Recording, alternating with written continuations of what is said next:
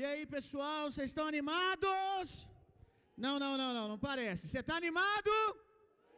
Está feliz? Você já disse isso para o seu rosto? Você não parece feliz. Quem está feliz está sorrindo. Você pode dar um sorriso? Dá um sorriso para quem está do seu lado. Diga para ele boa tarde. Que bom que você está aqui. Quem sabe alguém que vai ser um facilitador da sua vida, dos seus negócios, está aí do seu lado agora, amém? Todo homem e mulher de Deus é alguém grande, é alguém importante, e eu tenho certeza que todos que estão aqui hoje são pessoas extremamente selecionadas por Deus para estar aqui, são pessoas importantes. Então eu queria que você estendesse a sua mão para quem está do seu lado e diga assim para ele: é um prazer te conhecer. Você pode fazer isso? Quando você terminar de cumprimentar essa pessoa, você pode se sentar fazendo barulho. Aí sim, agora está aparecendo os 300 de Gideão, espartano. Vamos lá. Meu nome é Bill. Né? Na verdade, meu nome é William, né? mas me chamam tanto de Bill que já está virando quase meu nome mesmo. Pode me chamar de Bill, pode me chamar de William, pode me chamar de pastor, o que você achar melhor. Queria que você pegasse aí papel e caneta agora, o seu celular, seu iPad, iPod, iPinho que você tiver aí, para você absorver tudo que, com a graça de Deus, eu vou compartilhar com você aqui nessa primeira sessão. Se você está com papel e caneta ou anotando no celular, só gostaria que ninguém ficasse sem anotar, porque vai ser tanta informação que você vai receber agora na próxima palestra, não só de mim que estou falando aqui, ou do Kaiser, mas tanto insight que você vai ter, alguma coisa que a gente vai falar aqui que vai trazer um entendimento profundo para você de alguma coisa, de alguma área da sua vida. E se você não estiver anotando, você vai perder as preciosidades, as pérolas. Né? O escritor do livro de Provérbios, ele diz que a sabedoria ela vale mais do que o ouro, do que a prata, do que pedras preciosas. Então isso significa que cada chave que você perder aqui, você ficou mais pobre. Você, ou então você deixou de ficar rico. Você deixou de adquirir algo que é mais valoroso do que a prata e do que o ouro. Como é que você trataria uma reserva de ouro? Como é que você trataria isso? De qualquer maneira, se alguém começasse a jogar pedra preciosa aqui, pedra de ouro, como é que você reagiria? Com qual, com, com qual intensidade que você buscaria pegar essas pedras? É exatamente assim que você precisa se comportar diante do conhecimento, diante de toda a sabedoria que é liberada diante de você. E uma outra coisa, toda vez que alguém está falando, pra, ministrando sobre a sua vida, falando alguma coisa na sua direção, quando você anota, quando você anota, isso é honra, sabia? Porque alguém decidiu dar uma parcela do tempo dele, do tempo dela para você. Quando você está anotando, você está dizendo: Eu honro isso. E para quem é cristão aqui, para quem não é, pega isso também. Honra é a linguagem do reino de Deus, meu irmão. Nenhum filho de Deus vai ter sucesso se ele não entender que honra é a linguagem do reino de Deus. Então pratique honra agora, pratique aí expectativa com conhecimento e anota tudo. A gente vai bater um papo hoje sobre empreendedorismo e criatividade. Empreendedorismo e criatividade. Primeiro ponto é, vou dizer, eu acho que cinco pontos, eu acho, se fluir mais alguma coisa, talvez mais. Empreendedorismo e criatividade, todo ser humano, vamos começar dentro de empreendedorismo. Todo ser humano foi feito para empreender. Todo ser humano foi feito para empreender. O que, que é empreender? O que, que é empreender? Empreender é a arte de criar soluções, meu irmão. E eu coloquei aqui, ó, a arte de criar soluções a partir do caos. Qual que é a matéria-prima de alguém que tem uma mentalidade empreendedora? Qual que é a matéria-prima? Problema. Diga comigo, problema. A nossa matéria-prima de trabalho é problema. Se tem um caos, se tem alguma coisa fora do lugar, é um convite para alguém que tem uma mentalidade empreendedora empreender. Então você já sabe o que é empreender. Quando eu digo que todo mundo, todo ser humano, quem é ser humano aqui, levanta a mão. Algumas pessoas são de outra espécie, mas você, você que é ser humano, você que é ser humano, você gostando disso ou não, concordando comigo ou não, nós acreditamos que você é filho de Deus, criatura de Deus. Quando você foi criado por Deus, a Bíblia diz que nós fomos feitos conforme a imagem e semelhança de Deus. Então anota aí, a maior referência de empreendedorismo para mim, né? A segunda é o Kaiser. E mais alguém que vem aqui semana que vem falar, a gente vai dando moral para todo mundo. Mas o Kaiser é o segundo. Aí pode ter o terceiro, pode ter o quarto, mas o Kaiser é o segundo. Mas o primeiro, o primeiro empreendedor, meu irmão, o primeiro empreendedor que me inspira não é nada mais e nada menos que Deus. E eu tô no close friend do, do, do Kaiser, se você não tá, ó, sinto muito. E um desses dias ele estava compartilhando, compartilhando sobre o fato que todo mundo foi chamado para empreender. E aí eu tive esse insight. Por que, que todo mundo foi chamado para empreender? Porque nós somos imagem e semelhança de Deus. E Deus é o maior empreendedor da história. Ninguém pegou algo, ninguém pegou algo numa desordem tão grande fez algo tão lindo quanto Deus. A Bíblia diz que antes de Deus começar a criar a terra, a terra era sem forma, diga comigo, sem forma para você não dormir. Vamos lá, sem forma e vazia. Tem problema maior do que esse? Você acha que você está tendo um problema na sua empresa? Você acha que você está tendo um problema na sua família? Deus tinha um problema. A terra era sem forma e vazia. E Deus pegou uma terra sem forma e vazia. Deus pegou algo que ninguém pararia para mexer, porque se tem uma coisa que a gente aprende é não mexer com problema. Porque quanto mais mexe, fede, não é assim que a gente aprende? Crença errada. A gente deveria ficar mais estimulado a resolver problema, porque nós temos essa capacidade dada por Deus, essa natureza. A gente deveria entender que problema é matéria-prima para a gente botar a nossa natureza para fora. Então, quando Deus viu o problema, o que, que Deus pegou? A terra sem forma e vazia, e só terminou quando ele disse: Muito bom.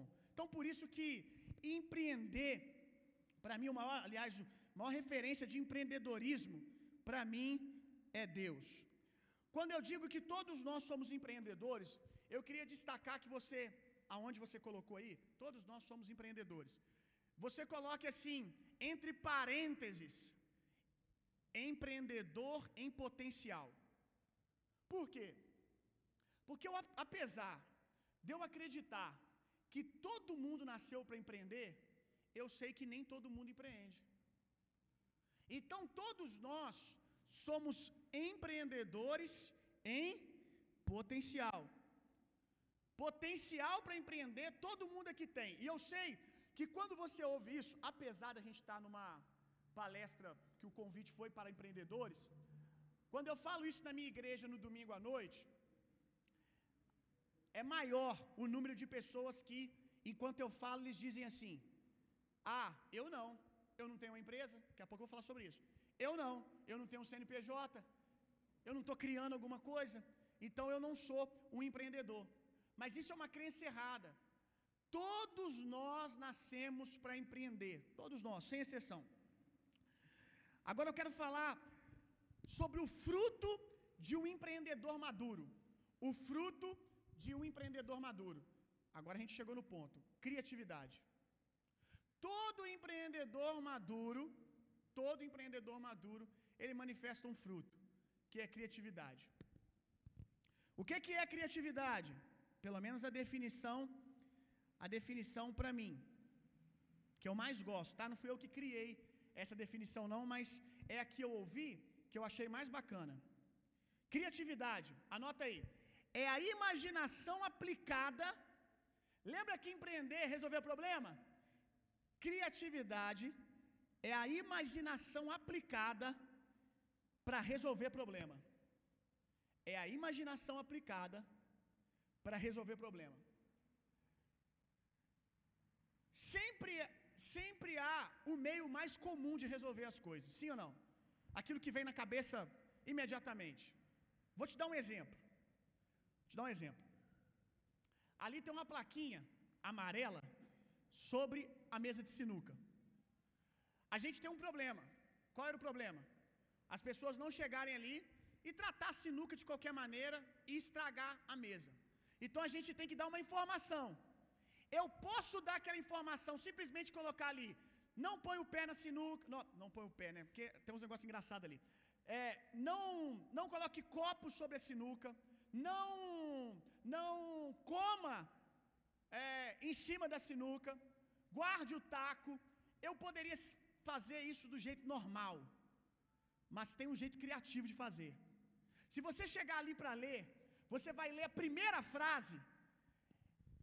Ler, ler instrução é chato.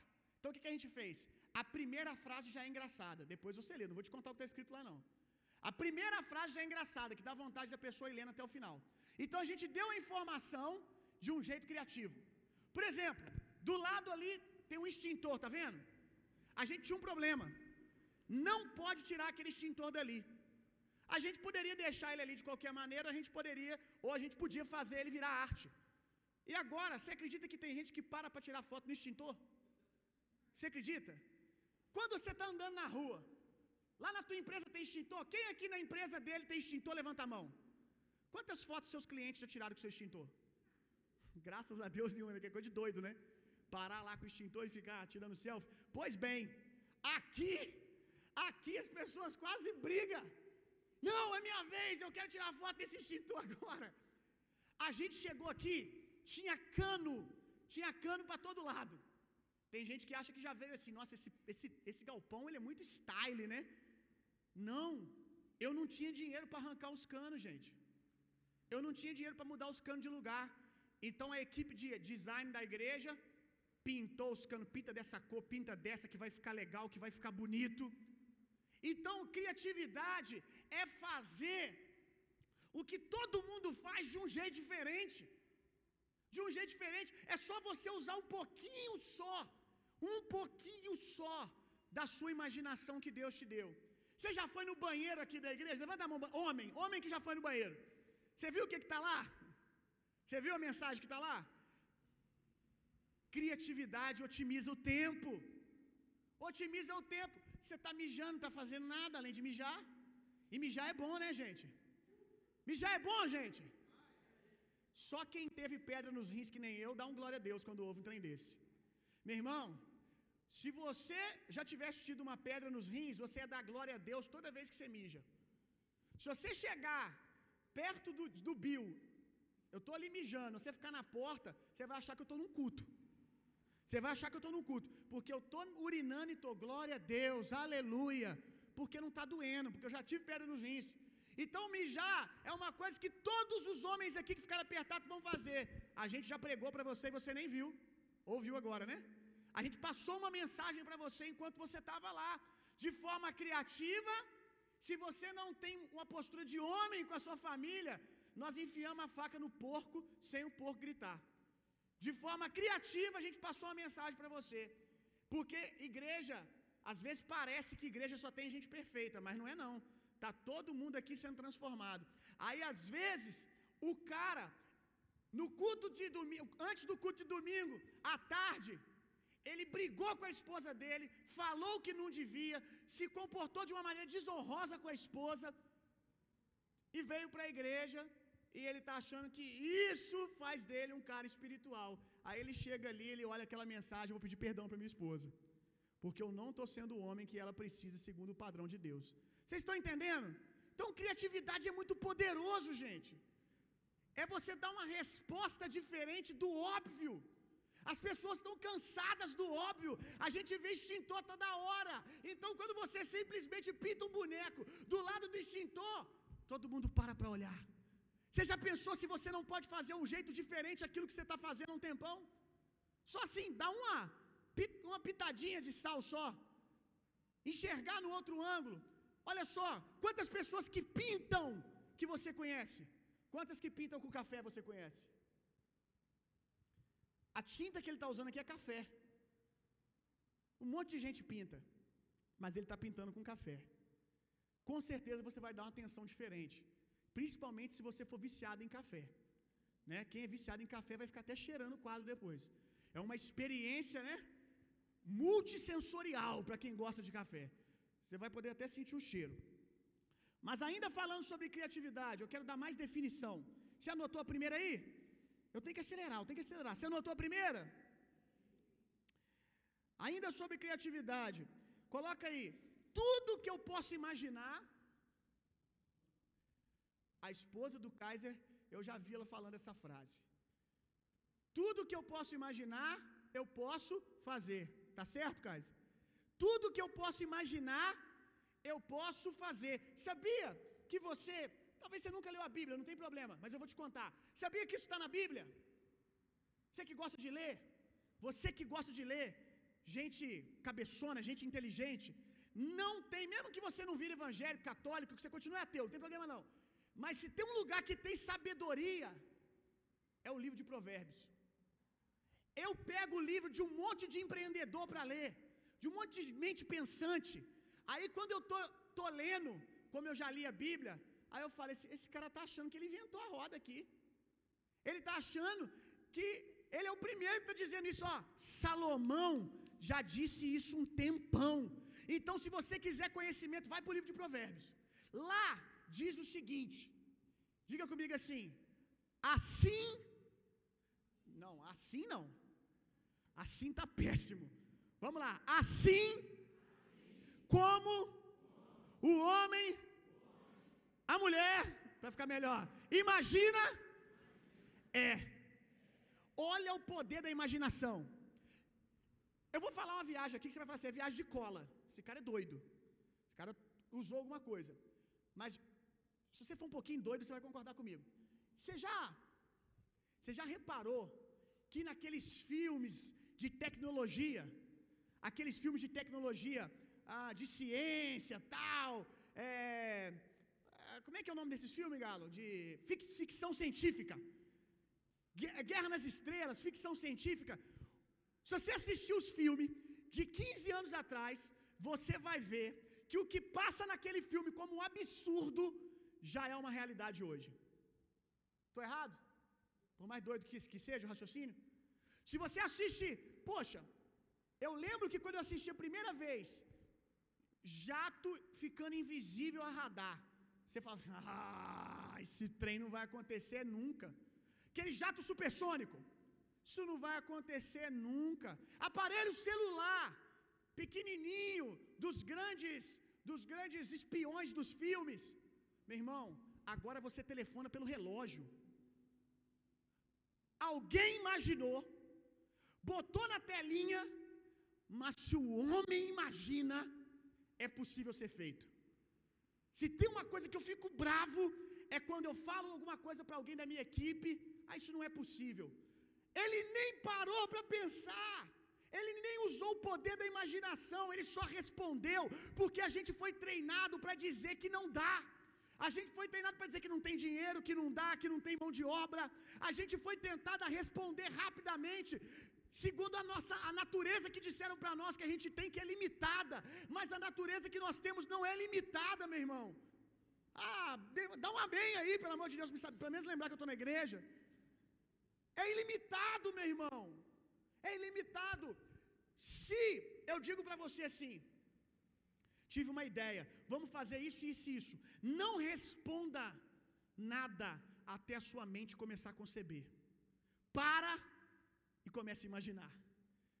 Porque dentro de você vai vir assim: é possível. Se eu imaginei, eu posso fazer. Se eu imaginei, eu posso fazer. Se eu imaginei, eu posso fazer.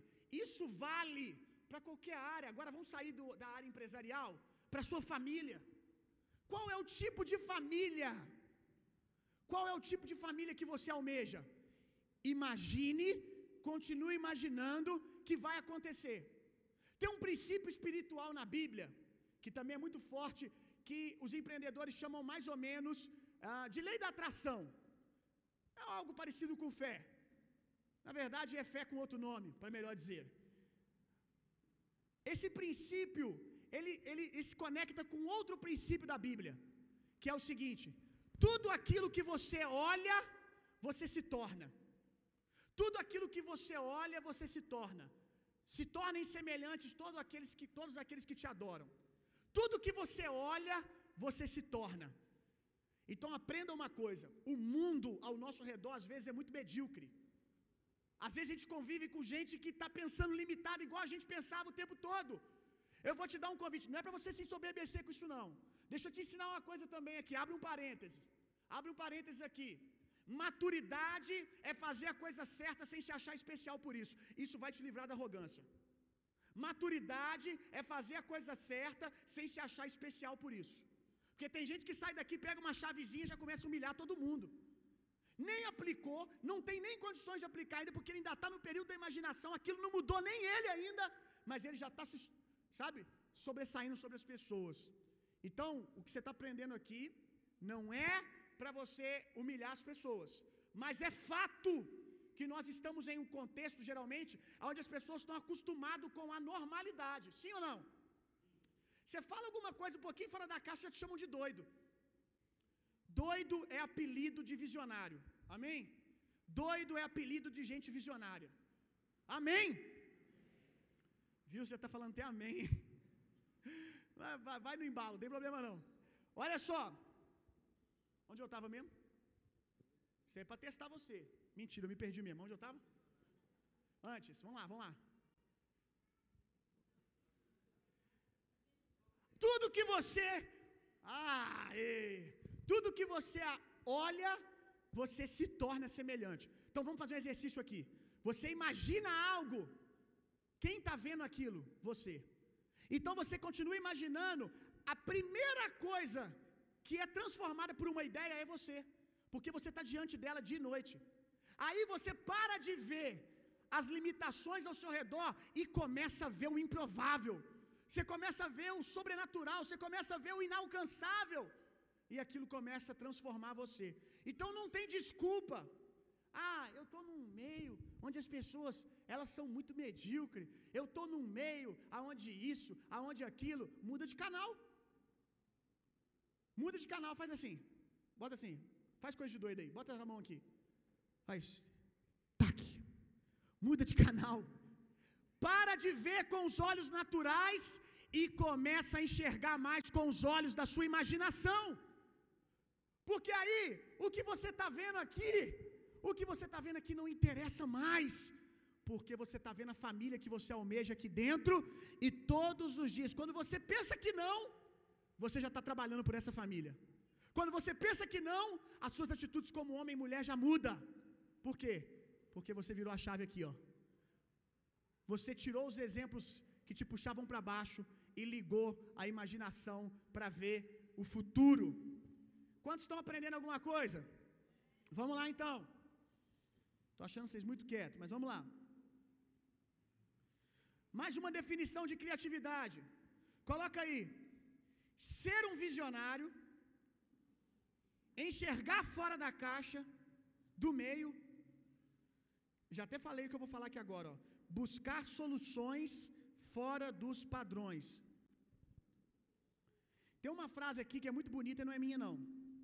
Se fosse minha, ela não seria tão bonita assim. De Abraham, Abraham Maslow.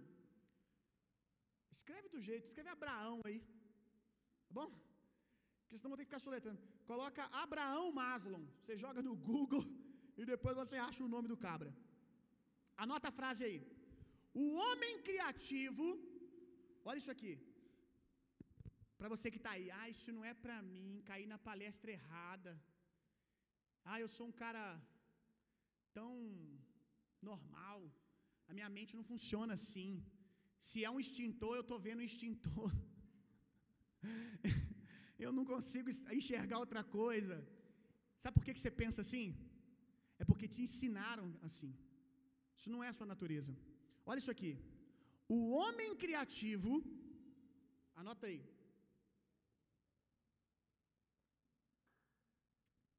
eu boto essas coisas que tem que anotar para dar tempo de eu ir pensando o que, que eu tenho que falar. Pega a dica aí.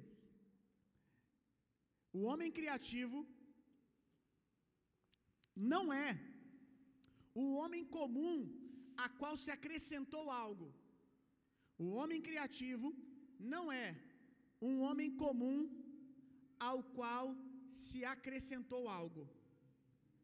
Criativo é o homem comum no qual nada se tirou. Uau, cara. Olha isso. Você achou isso incrível essa frase? Eu achei. Vamos lá. O homem criativo não é um homem ao qual se acrescentou algo.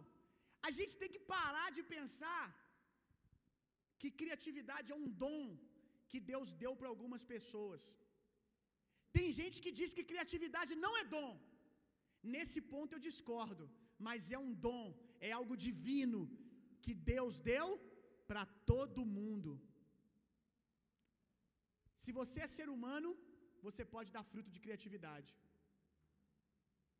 Se você é ser humano, você é capaz de dar frutos de criatividade. Não tem essa desculpa.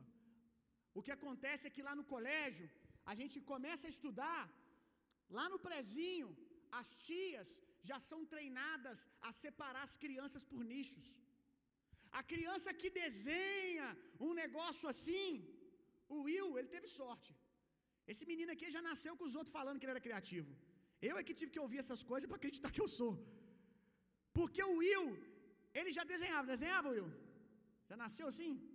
Você está quebrando a minha tese, então, hein? Mas é que você tem que, você tem que saber que criatividade não é uma expressão artística que é pintar, cantar, é criar soluções. É criar soluções fora dos padrões. Quando o Will nasceu, depois de um tempo, né? Porque ele não nasceu pintando, não nasceu pintando. Com quatro anos, vou arrumar outro exemplo, que ele é um gênio. Com quatro anos, quatro anos, o Will pintou no colégio. Aí a tia, ai, ele é muito criativo. Ele começou a ouvir isso o tempo todo. Aí a mãe, pode desenhar nas paredes do quarto tudo, porque você é criativo. Pode fazer isso, ele é criativo. Aí para combinar, essa miséria ainda dança. Você vai ficar com raiva agora. Ele dança, ele canta, ele toca, ele pinta, ainda é sinistro no design. Aí já é um ET, né, gente? Aí já não é ser humano. Mas ele passou a vida dele inteira com gente estimulando a mente dele, dizendo: Você é criativo, você é criativo. Agora o Bill. Agora. Você está rindo por quê, gente? Eu tentei ser criativo botando esse broche aqui, ó. Aí veio o Bill. Aí o Bill faz um desenho. A tia. Ah, você vai ser o gênio das exatas. Ah, rapaz. Aí, na exatas era ruim também. Era ruim também. Você vai ser pastor. É desse jeito. Agora deixa eu dizer uma coisa para você. Eu escolhi atender a chamada de Deus.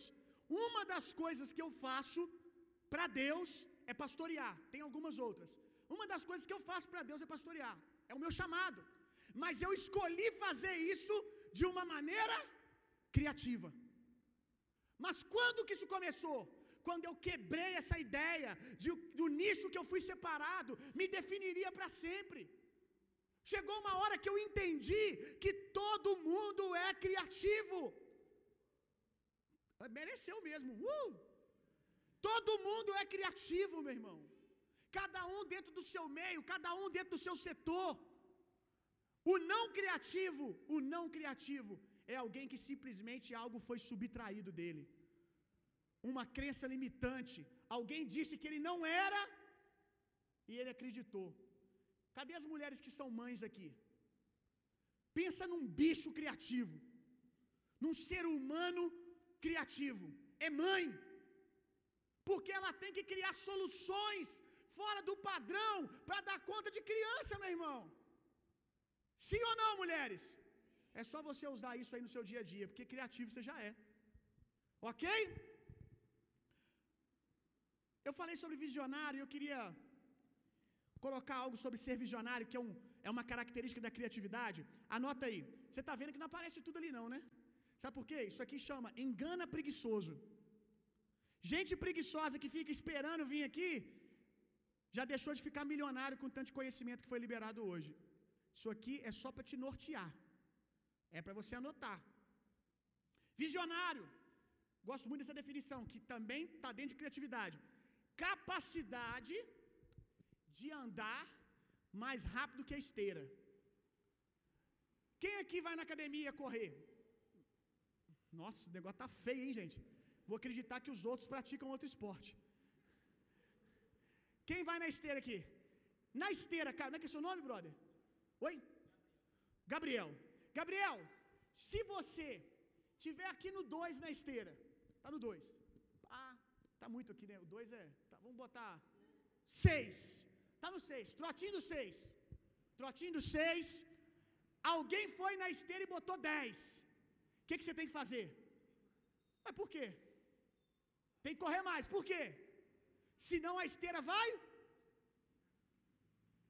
Meu irmão, pega essa palestra hoje e muda a sua vida. Porque o mundo está cada vez mais difícil para a gente que não entende que é criativo por natureza. Lembra que ser visionário é fruto de, de uma pessoa mente criativa? O que, que é ser visionário? Andar mais rápido que a esteira. Se você não andar mais rápido que a esteira, a esteira te derruba. O que, isso tem a ver com o contexto do mundo? Gente, você já viu como é que o mundo está acelerado? Você já viu como é que o mundo está acelerado? Como é que as coisas estão mudando rápido? Nós precisamos botar a nossa natureza para fora para a gente correr mais rápido que a esteira. Sabe quem governa hoje? Quem governa? Quem lidera?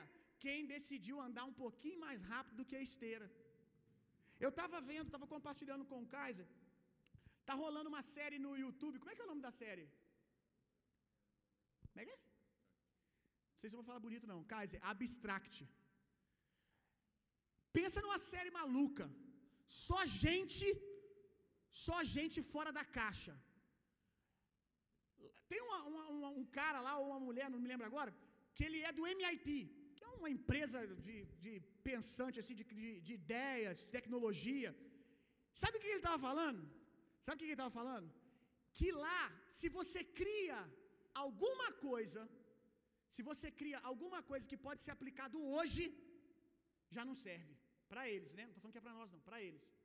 Porque o, o objetivo deles lá é criarem ideias que só poderão ser usadas daqui a 15, 20 anos. Olha que loucura. Deixa eu te fazer uma pergunta. Não era para os filhos de Deus estar lá, cara? Porque se tem alguém que pode ir no futuro e voltar, é a gente. Olha isso. Aí o Kaiser ele deve falar alguma coisa nesse sentido aqui, porque é uma coisa muito forte que ele sempre fala. Que aqui no Brasil, coisa de close friend, você que não está, espera a próxima chamada. No close friend ele estava falando e repetiu ali para mim que aqui no Brasil você nem precisa correr tão rápido que a esteira aqui está no 6 ou no 4. A esteira aqui é mais devagar. Você não precisa correr tanto para poder ser visionário. Hoje, a gente não precisa inventar a roda. Estou pegando a palestra dele todinha, mas ele é mais esperto que eu, ele vai dar um jeito. Você não precisa inventar a roda, porque ele falou comigo: a roda eles estão inventando lá. A gente só tem que pegar e botar ela para funcionar aqui. Olha só, tá mais fácil para a gente empreender no Brasil do que lá, porque nos Estados Unidos se você tiver uma ideia normal, a esteira já te engoliu, você caiu de boca, já perdeu os dentes e tudo. Já era. Porque lá é velocidade, aí você acha que no Brasil é difícil. Sabe como é que você vai empreender no Brasil? Quando você abrir a sua mente, abrir a sua mente e parar de ser dominado pelo que você vê ao seu redor e expandir a sua visão, expandir a sua imaginação. OK? Vamos lá. Próximo ponto. Anota aí. Ou você. Agora é para mudar, tá, Galo? Ah, garoto, hein? Se eu fosse receber por essa palestra, eu ia te dar 15%. Ah, mas eu estou pagando. O pessoal da igreja só deixou eu falar se eu desse uma oferta para a igreja. Ou você empreende, ou sobrevive. Não há como viver sem empreender. A sua mente bugou agora. Ou você empreende, ou você sobrevive. Tem gente que não empreende, que está sobrevivendo. Vivendo? Impossível. É impossível você viver sem empreender. Como assim, pastor? Então eu tenho que sair daqui para me viver, eu tenho que montar uma empresa? Pensamento errado. Quem te disse que para ser empreendedor você tem que ter CNPJ no seu nome?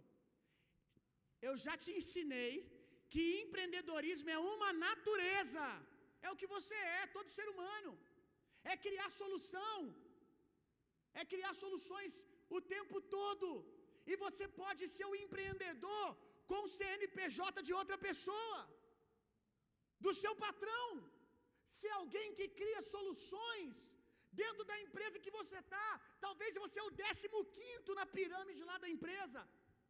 Mas se você é um empreendedor, você pode ter certeza, os que estão acima vão deixar um monte de problema para trás, porque infelizmente a maioria das pessoas correm de problema, mas você vê no problema uma oportunidade para exercitar sua criatividade. Agora ficou bom, hein? Estou me sentindo até mais em casa agora. Olha só. Quem aqui vê Record? Vou perguntar ler Bíblia não. Quem vê Record, levanta a mão. Quem já viu as novelas da Record, levanta a mão. Não, melhor ficar com a Bíblia. Quem aqui já viu as histórias da Bíblia?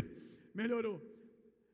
Tem uma história da Bíblia que a Record ilustrou muito bem para você que nunca leu a Bíblia, você viu a novela, você viu bastante coisa lá. José, José do Egito. Tudo bem que na novela, na vida real, não era aquela pegação que rola toda lá, não. Mas a novela retratou a história de José e o Egito. José Aquela história toda. José, quando era pequenininho, ele tinha uma imaginação fora da caixa. José era pequenininho, ele era pequenininho, os irmãos dele maior. Olha isso aqui, você que nunca viu a história da Bíblia, pega essa. José era pequenininho, os irmãos dele maior. Ele chegou para os irmãos dele, fui numa palestra do Bill e do Kaiser. E eu descobri que eu vou ser grande. Eu comecei a sonhar fora da caixa. Ele contou isso para os irmãos dele. Os irmãos dele ficaram com inveja dele, prejudicaram José, venderam ele. Desde pequenininho ele enxergava fora da caixa. Ele estava num contexto de escassez que era Israel e já estava enxergando ser grande. A história de José você viu lá no filme na Bíblia. Ele passa por muito aperto, mas no final da história dele, ele é contratado para ser o segundo o segundo do Egito. Faraó, o Number, number one, que é quem fala, quem fala em palestra de empreendedor, já vi que tem que falar inglês. Tem umas, tem umas palavrinhas que é chave, né? Então, eu não sei outras, vai essa mesmo. number, number one. Faraó era o número um do Egito, para você que não sabe o que é number one. Era o número um. Aí, ele viu a inteligência a sabedoria de José. Aí ele pegou José e disse: José, você vai ser o segundo do Egito. Mas quem que é o, é o CEO da empresa? Quem que é o cara? Diga comigo. Faraó. Você vai ser o segundo. Você vai ser o cara que vai estar tá gerenciando. Ele tinha o CNPJ? Diga comigo, não. Quem era o dono da empresa? Faraó. Ele tinha o CNPJ? Não. Ele tinha carteira assinada. Mas o cara era sinistro, meu irmão. Sabe o que aconteceu com o Egito? O Egito que passava necessidade sobreviveu a uma seca por causa de um cara que entendeu que CNPJ não fazia ele, que ele não era produto de, uma, de, de um número, de um CNPJ, ele tinha uma natureza e ele botou isso para fora e mudou o contexto da nação que ele estava. Olha isso, meu irmão. Qual desculpa você vai continuar dando? Sabe, tudo que seu patrão quer, alguém é assim, que tem essa mentalidade. Se o Murilo Gun fala isso, eu acho muito legal. Se é um cara legal para vocês seguirem, eu aprendi muita coisa com ele. O Murilo Gun, ele fala o seguinte: que do, por, que, que, por que, que você vai correr na, na, na esteira? Por que, que eu corro? Você não está parecendo que quer virar atleta de alta performance. Nada, nada contra. Mas eu não estou vendo um bração de 40 centímetros aí. Tá quase? Começou a... Olha o poder da imaginação. Comecei agora. Por dentro, você já é, né? Olha só, eu e ele, eu, a gente corre. Eu posso não parecer, mas eu estou correndo. Por que, que eu corro? Por que, que nós corremos para quem não quer ser atleta? Porque a gente não pratica a quantidade de exercício que naturalmente a gente precisa para se manter saudável. Aí a gente vai para uma esteira, que é algo artificial, artificial para te dar o resultado que você precisa. Que, que isso tem a ver com José, com problema? Tem tudo a ver. Tem tudo a ver. A quantidade de problema que você tem na sua vida, na sua vida, na sua vida, ainda não é o suficiente para liberar toda a criatividade que você tem aí dentro. Então a esteira é resolver problema dos outros. Tem gente aqui que eu sei que está assim, pastor, se tu conhecesse a minha vida, eu tenho a esteira na minha casa, 24 horas, girando no 15. Aí você, tudo bem. Mas a maioria de nós, se você quiser ter uma mente, expandir a sua mente, comece a resolver problemas que não são seus. Comece a entender os problemas como uma oportunidade para exercer a sua mente, para que você se torne cada vez mais empreendedor e criativo. Deu para entender? Você ficou em silêncio porque não entendeu? Ou você só está economizando palavras? Você entendeu sim ou não? Muito bom. Não sei se você mentiu agora, mas está beleza. Tem uma coisa interessante sobre José e Faraó. Olha isso aqui. Olha isso aqui. Faraó, ele era o cabeça, o líder. Ele tinha o governo. Olha que coisa legal. Mas o nosso amigo José alcançou uma autoridade. Autoridade é fruto de autoconhecimento. A jornada de José gerou isso nele. Talvez o que você chama hoje de momento de fracasso é o momento mais incrível da sua vida. Por quê? Porque está trabalhando o seu autoconhecimento e você está descobrindo o seu potencial. José, ele não se tornou o governador do Egito quando ele recebeu a, a, o anel no dedo.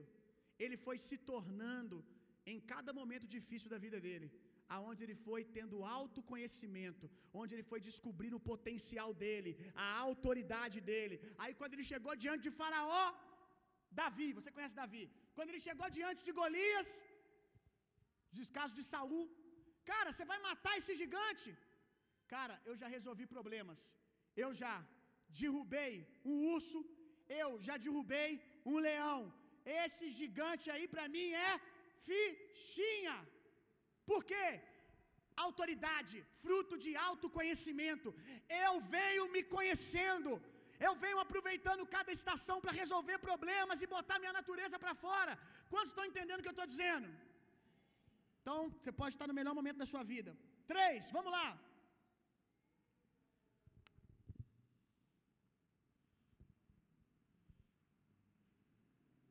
Fuja das desculpas. Toda desculpa revela uma crença limitante. Quero falar duas desculpas aqui para a gente ganhar tempo. A primeira, a gente já falou um pouco dela. Ah, eu não causei esse problema. Ah, foi a outra secretária que fez. Ah, foi o outro cara que tinha que ter feito e não fez. Isso é uma crença limitante, meu irmão. Não é problema meu. Você já aprendeu que se você pode resolver, torne o problema seu para exercitar sua criatividade, sua capacidade empreendedora. Lembra que eu comecei a palestra falando que Deus é o maior empreendedor para mim? Lembra disso? Olha o que eu admiro em Deus, além de criar o mundo. Isaías é um livro da Bíblia, diz que Deus não cria o caos. Deus não cria problema. Deus não cria problema. Deus não cria o caos.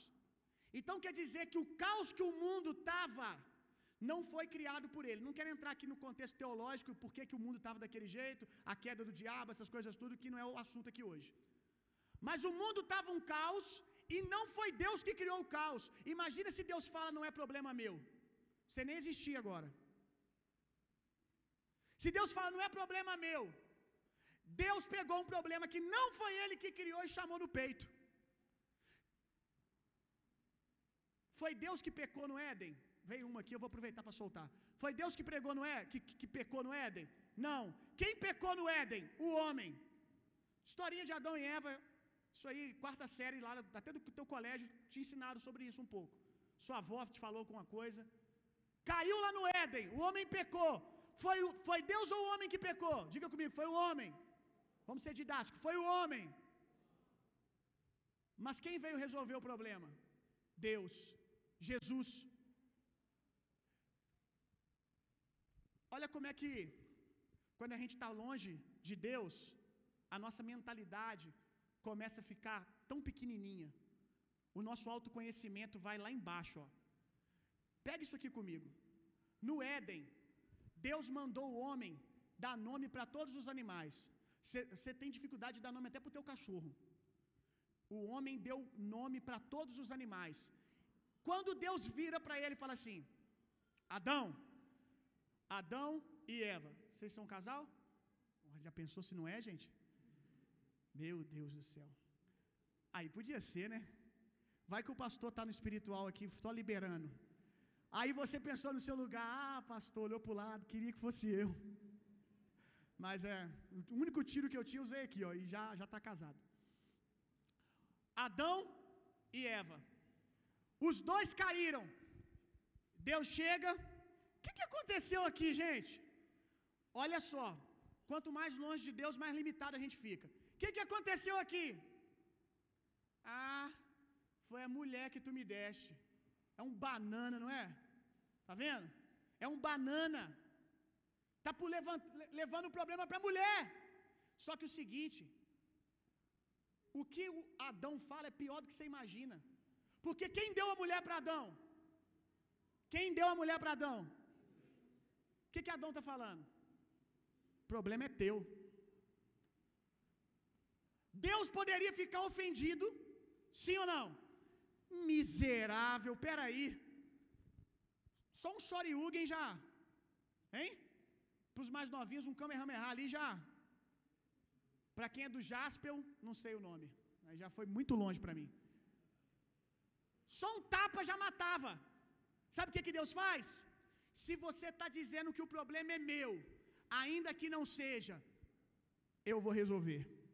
Deus vem na terra por meio de Jesus e salva a humanidade. Olha isso. Quantas coisas grandes você já deixou de fazer com esse papinho de não é problema meu? O negócio da sua vida, a coisa mais, mais extraordinária que você poderia ter feito, talvez você deixou de fazer porque você disse que não era problema seu. Vamos lá. Outra coisa, ah, eu não tenho recurso, eu não tenho mão de obra, mi, mi, mi, mi. Por isso que ficou assim, porque faltou recurso. Tem uma coisa que eu ensino aqui para nossa casa. Excelência, excelência não é resultado de ter ou não recurso ou mão de obra. Excelência é uma natureza. Excelência, quem tem excelência, excelência arranca água da rocha, meu irmão. Pega pouco recurso e faz coisas extraordinárias. Se eu te contar o que a gente gastou aqui, você não acredita. Com criatividade, com pouca desculpa. Ok? Poucas desculpas, dizendo: eu posso, vamos tentar, vamos dar um passo. Chega de desculpas. Excelência é uma natureza e você tem essa natureza. Tudo que você precisar vai vir para fora. Quatro, seja constante. Na minha, na minha caminhada lidando com gente, que não é tanto tempo assim, mas já é algum tempo. Eu já percebi, eu já percebi que a maioria das pessoas só não alcançam simplesmente por causa disso, inconstância. Homem de ânimo dobre, homem que pensa duas coisas o tempo todo. Não pense você que vai alcançar alguma coisa. Inconstância. Eu acredito, eu vou dar uma porcentagem aqui, só um tiro. Que, sei, se você for constante, você está na frente de 75% das pessoas, talvez até 90%. Se você só for constante, só for constante, sabe por quê? Porque o que tem de gente boa, talentosa, que não é constante. Sabe por que, que às vezes a gente acaba aceitando umas coisas, uns tipos de mão de obra meia boca? Porque os que são bons decidiram ser simplesmente inconstantes e ficaram para trás. O meu pastor ele diz algo que pessoas saudáveis emocionalmente têm mais chance de sucesso do que pessoas talentosas e treinadas. Constância, meu irmão, ser poderoso demais.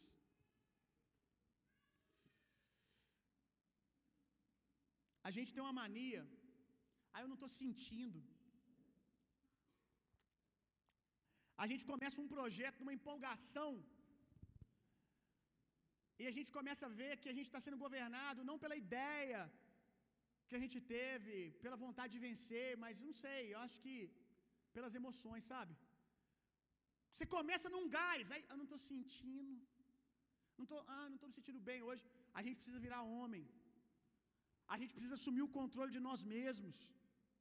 Você não pode deixar de fazer as coisas simplesmente porque você não está sentindo mais. A vida não te dá esse direito. A existência não te dá esse direito, meu irmão.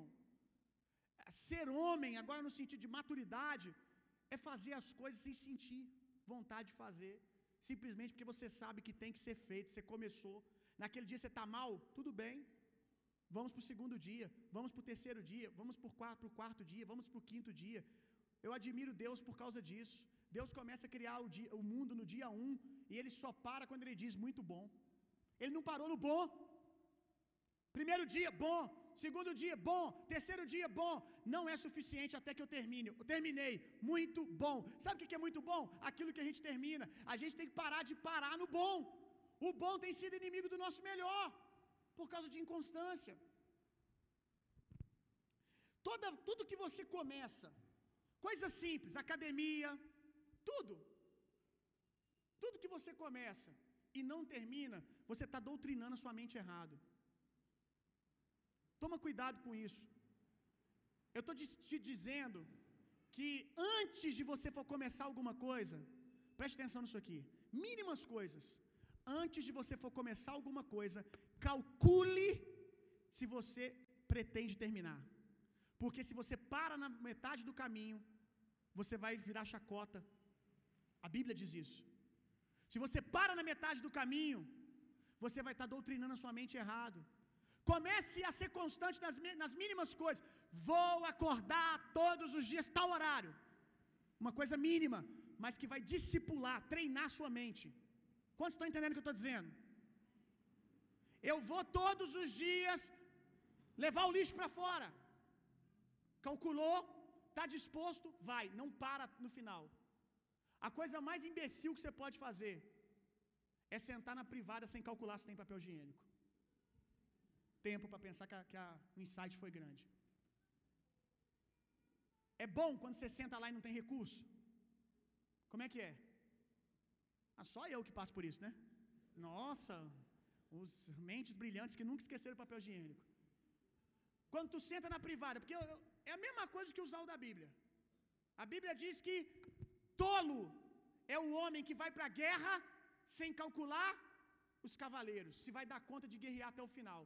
Tolo é o que começa uma obra sem calcular se tem tijolo. Tolo é quem vai para o banheiro sem ver se tem papel higiênico. Deu para entender? Como é que você fica? Constrangido, não? Só eu? Você já esqueceu tantas vezes, já perdeu a vergonha na cara, né? Ah, o papel higiênico aqui acabou. Já estava descrachado. Mas geralmente, a gente fica com vergonha. Comece algo que você possa terminar, ok? Estimule isso na sua vida, nas pequenas coisas. Ame o processo que você está, meu irmão. Ainda dentro de constância. Ame o processo que você está. Não menospreze o começo. Todo projeto grande teve um começo. Se alegre com esse comecinho aqui, ó. Ontem, coisa boba, para você pode não ser nada. Mas ontem eu fiquei ali olhando para aquela sinuca com o olho cheio d'água. Porque há 10 anos atrás eu pensei, um dia eu vou ter uma igreja com espaço recreativo.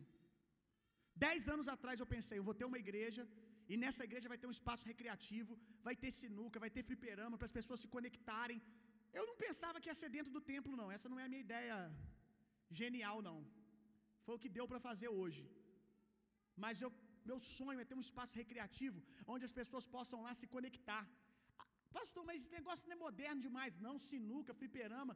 Gente, eu não estou fazendo igreja para quem já morreu, não. Para de fazer coisa para gente que já morreu ou que está morrendo.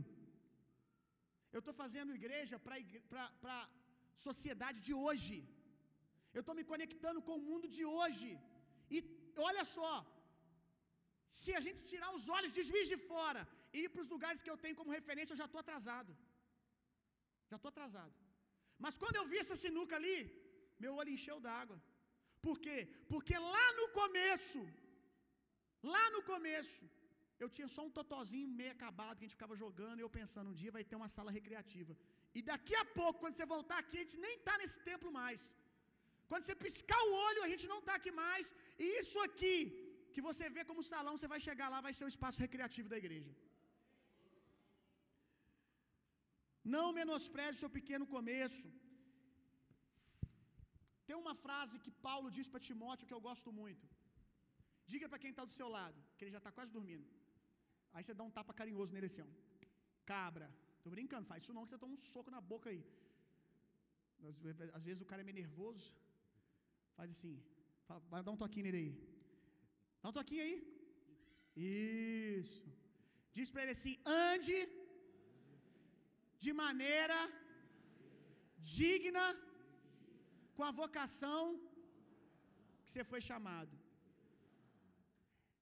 É para andar com o que você tem hoje ou com o tamanho do seu chamado? O que, que você sonha em ser? Ah, eu, eu, eu não estou dizendo que todo mundo que tem que desejar isso. Eu sonho em ser CEO de uma grande empresa. Então já anda hoje como essa pessoa, com o máximo que você puder. Quantos estão entendendo o que eu quis dizer? Quando eu era um adolescente na igreja, o meu discipulador soltou essa no meu peito, eu já comecei a me ver como pastor, ainda que ninguém via. Muita gente fazia chacota, mas eu comecei a me ver conforme o meu futuro e comecei a me tornar o meu futuro. Ande de maneira digna com a vocação que foi chamado. Ei, se vista. Se vista.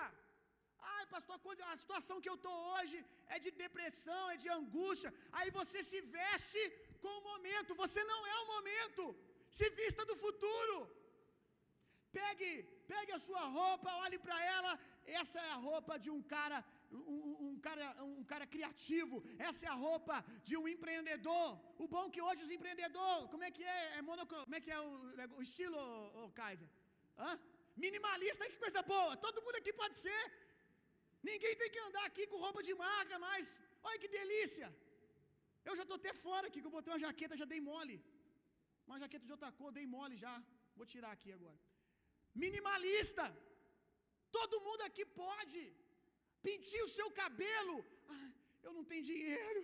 Ah, faz a maquiagem, não tem nada. Pega o que você tem, olha no espelho, vê o futuro e se veste dele, meu irmão. O, o, o, essa palavra não sei nem se cabe. Parâmetro, gabarito da sua empresa é você, gerente. É você. Cara, as contas não estão fechando, pastor. A gente vai quebrar. Será que dá para você esperar mais um pouco para contar isso para todo mundo ou você vai continuar mostrando na sua, na sua cara? Nem aconteceu. Você já dá bom dia para os seus funcionários. Bom dia. Na sua cara está escrito assim: procura outro emprego que a empresa quebrou. Poxa, cara, nem aconteceu, você já se vestiu de uma circunstância, de uma possibilidade negativa. Os seus funcionários vão parar de produzir. Estou errado, Kaiser? Vão parar de produzir como eles produziam antes, porque eles começam a ficar com medo, e o medo é um espírito que governa. Quando, quando vê, a sua empresa toda está cabisbaixa, já estava ruim, agora fica pior, porque o rendimento deles vai lá embaixo, porque eles não sentem confiança quando olham para você. Ei! Se vista do futuro, chega lá. Bom dia, pessoal. Hoje vai ser o melhor dia de rendimento da nossa empresa. Vocês estão prontos para bater essa meta? Sua mulher vai ter olhar, é doido. Sua mulher que sabe como tá as contas vai lá, é doido. E daqui a pouco ela está junto se ela não estava. Porque você está acreditando, tem fogo nos olhos, tem fé nos seus olhos. Se vista, meu irmão, do futuro. Penúltimo, vamos lá. Um mindset. Estrutura emocional saudável. Primeiro, vamos acelerar. Lidere a si mesmo. Tem um texto em Provérbios que diz assim: olha isso aqui, pega aqui comigo. Melhor do que o homem que governa uma cidade, melhor, melhor do que o homem que ganha uma cidade. Rapaz, ganhar uma cidade é pouca coisa ou muita? Pra você não dormir, ganhar uma cidade é pouca coisa ou muita? Ele diz assim: melhor do que o homem que ganha uma cidade é o que governa bem as suas emoções. Mindset, a Bíblia já falava, ó. Governa bem a si mesmo. Sabe o que, é que eu vejo? Tem muita gente com ideias extraordinárias, capacidade extraordinária, mas na mesma velocidade que ele cria, ele destrói por falta de liderar bem a si mesmo. Por falta de no dia que as emoções não estão legais, falar assim: eu vou e vou sorrir. Eu vou e vou botar para ferver. Quantos estão entendendo?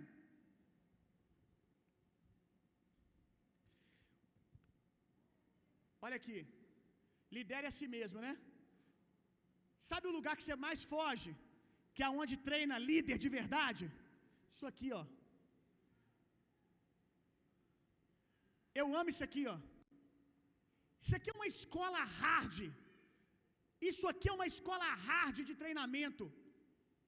Um cara que decide, uma mulher que decide ser bem sucedida na sua família, que lidera bem a sua casa, esse cabra lidera bem qualquer coisa, meu irmão. Sabe quem diz isso? A Bíblia.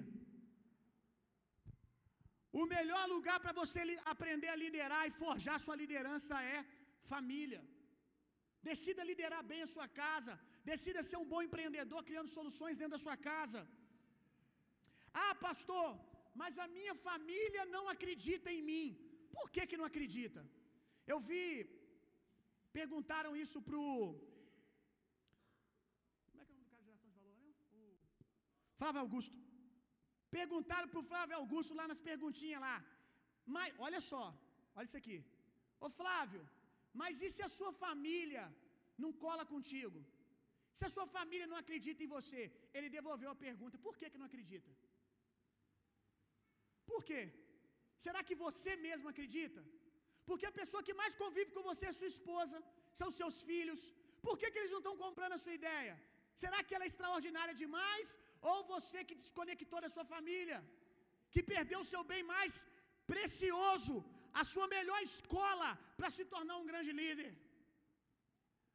Você olha para o Flávio Augusto, você vê, cara, o carinho e honra que ele tem com a esposa dele. Você olha para o Kais, é a mesma coisa. São caras que decidiram empreender, liderar dentro das suas casas. Eu posso estar enganado, mas acredito que não. Que um dos lugares onde mais forjou, forjou o Kaiser foi dentro da família dele. Eu vi ele postando esses dias, ah, quando ele comemorando, estava o menininho dele, que é o primogênito, do lado de um carro sinistro lá que ele comprou, que eu não sei nem o nome. Eu só sei de nome de Fusca Gol, depois disso eu não sei mais nada. Mas o carro é chique. E o menininho dele estava lá, e ele estava falando como quando aquele menino nasceu, arrancou o empreendedor e o líder que estava dentro dele. O bicho virou um leão, meu irmão. Foi para dentro. Agora, você pode ser um moleque. Sim ou não? picar mula e sair se gabando. Ah! Dei um 7-1. Não tem pingo d'água.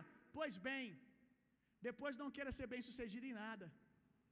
Ali ele encarou os primeiros desafios e foi forjado para poder liderar qualquer coisa hoje. Lindo isso, né? Então, abraça os desafios da sua casa, meu irmão. Se a sua família não acredita em você, talvez você precise envolver mais a sua família, os seus filhos, no seu sonho. Coisa boa, senta na mesa de café da manhã e compartilha com seus filhos, compartilha com a sua esposa. De fato, nem tudo seu esposo vai entender e nem tudo a sua esposa vai entender. Tem coisas que você vai ter que chamar no peito e fazer acontecer, mas não faça da sua família um peso. Se você não comunica eles, se você nem compartilha, eles vão se tornar um peso. Eles precisam se tornar uma catapulta. Que quando você tem medo, a sua mulher olha nos seus olhos e diz: Aquele dia na mesa, você não estava para baixo igual você está hoje, enxergando as coisas assim. Naquele dia na mesa, você me falou que você ia conseguir, então você pode. Isso é demais, meu irmão. Seus filhos te motivando.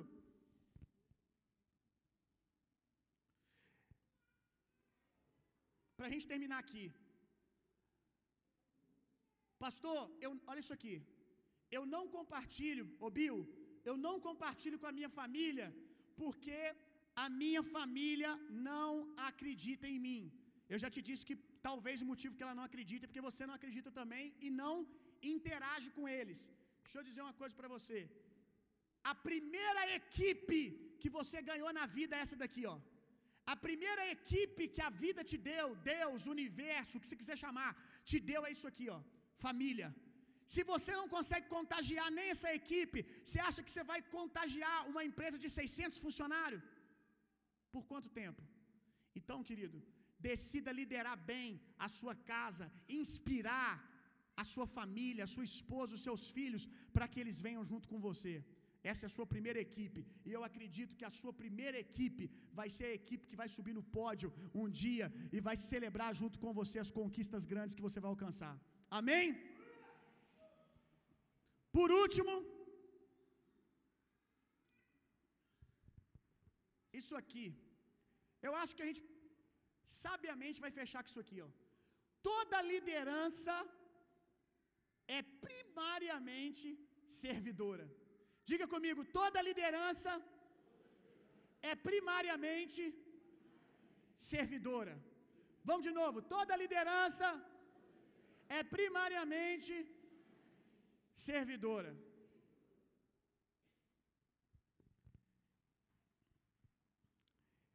As pessoas vão ter muita dificuldade de aceitar que você as lidere, se elas não vêem um caráter de servo em você também. Geralmente as pessoas chamam isso líderes que não servem. Como é que é o nome da. Como é que é a, aquele é, coreano feio pra caramba lá do Coreia do Norte? A gente chama ele de quê? Ditador. A sua carinha é aquela. Quando você quer liderar sem servir. Todo líder que não entende que liderança é primariamente servidora é um ditador. E ditadores não têm equipe, têm escravos. Na primeira oportunidade de trabalhar outra empresa, eles vão, ó. Na primeira oportunidade de fugir pela tangente, eles vão, ó. Eles estão contando os dias para ir embora, porque você é um grosso. Rapaz, quem está assistindo aquele programa do Jacan de cozinha, que é ruim pra caramba, para falar a verdade? Como é que é o nome? Cozinhando o quê? Sob pressão. Gente, aquilo é tudo teatro, tá ruim demais, cara. Tá imitando os gringos lá. O dos gringos é, é, hardcore mesmo. No primeiro episódio, tinha um cara que chefiava a cozinha, que sem brincadeira, o jeito que ele tratava a mulher dele, os funcionários dele, eu fiquei com vontade de entrar na televisão e comer ele no pau. Quem viu o primeiro episódio aí? Não é só eu que assisto essas porcarias, gente. Estou me sentindo mal. Estou me sentindo mal. É culpa da minha esposa, Natália, ó, o que você está fazendo comigo?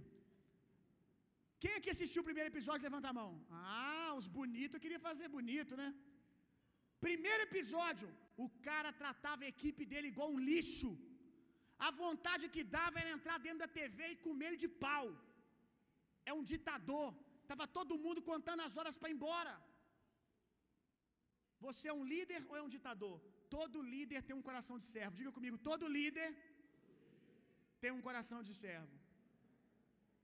Diga comigo assim: pode ter coroa na cabeça, anel no dedo, mas o coração é de servo. Se você não aprender a ser um bom servo, será um péssimo líder. Você não lidera hoje. Tá, todo mundo lidera em algum âmbito, né? Mas você não é o cabeça lá da empresa, você não é o gerente. Como é que você serve? Pergunta: Você gostaria de ter um funcionário igual você? Tempo. Tempo pensando. Você gostaria de ter um funcionário igual você? Se a sua resposta for não, coitado, coitado de quem fosse o seu funcionário quando você for líder. Na igreja aí, você gostaria de ser um discípulo, de ter um discípulo igual você? Se a resposta é sim, você está no caminho certo.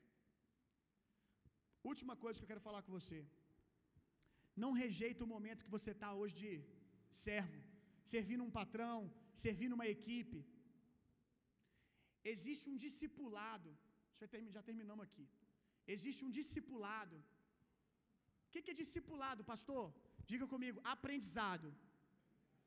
Existe um aprendizado muito rico que acontece com uma coisa que chama vida na vida. Você não faz ideia o quanto que você pode estar aprendendo servindo. Às vezes eu vejo os caras perguntar para homens igual o Kaiser, mulheres empreendedoras: Ah, eu não tenho dinheiro para poder empreender, o que, que eu faço? Eu vejo sempre, quase que sempre, as mesmas duas respostas. Primeira, consome o conteúdo gratuito da internet. A segunda, procura alguém que é bom naquilo que você quer e sirva essa pessoa. Procure alguém que é bom naquilo que você quer e sirva essa pessoa. Ai, mas eu vou ganhar o quê? Você vai ganhar algo que vale mais que a prata e do que o ouro. Vale mais do que dinheiro, conhecimento, conexão, networking. OK? Sirva alguém, cola em alguém. Agora, tem gente que quer colar e só quer sugar. Não tem linguagem de honra. Pessoas que lideram sabem muito bem quando alguém está chegando e só quer receber. Como diz a minha avó, vem. É que? Vem a. Ah, sua avó também falava? Sábia ela, hein? Sua avó era uma gênia, igual a minha. Vem a nós, só quer o vem a nós. Se bem que não era minha avó que falava, não, era minha mãe mesmo. E ela fala até hoje. Só quer o vem a nós, vosso reino entendi isso, gente. Alguém me explica? Alguém me explica o, o insight que está por trás desse negócio? Nunca entendi, mas ela falava isso. Eu sei que quer dizer, só quer receber, não quer dar nada, só quer colar nas pessoas, mas transfere algo. Pastor, mas ele é maior do que eu com relação ao conhecimento. Transfere vida, transfere linguagem de honra, transfere carinho. Honra as pessoas. Vou, diz, vou terminar como nós começamos. Lembra que eu falei para quem é cristão aqui? Mas os outros peguem a chave? Honra, honra é a linguagem do reino de Deus, meu irmão. Honra é a linguagem do reino de Deus. Fale, respire honra o tempo todo, porque essa é a dinâmica do reino de Deus. Amém?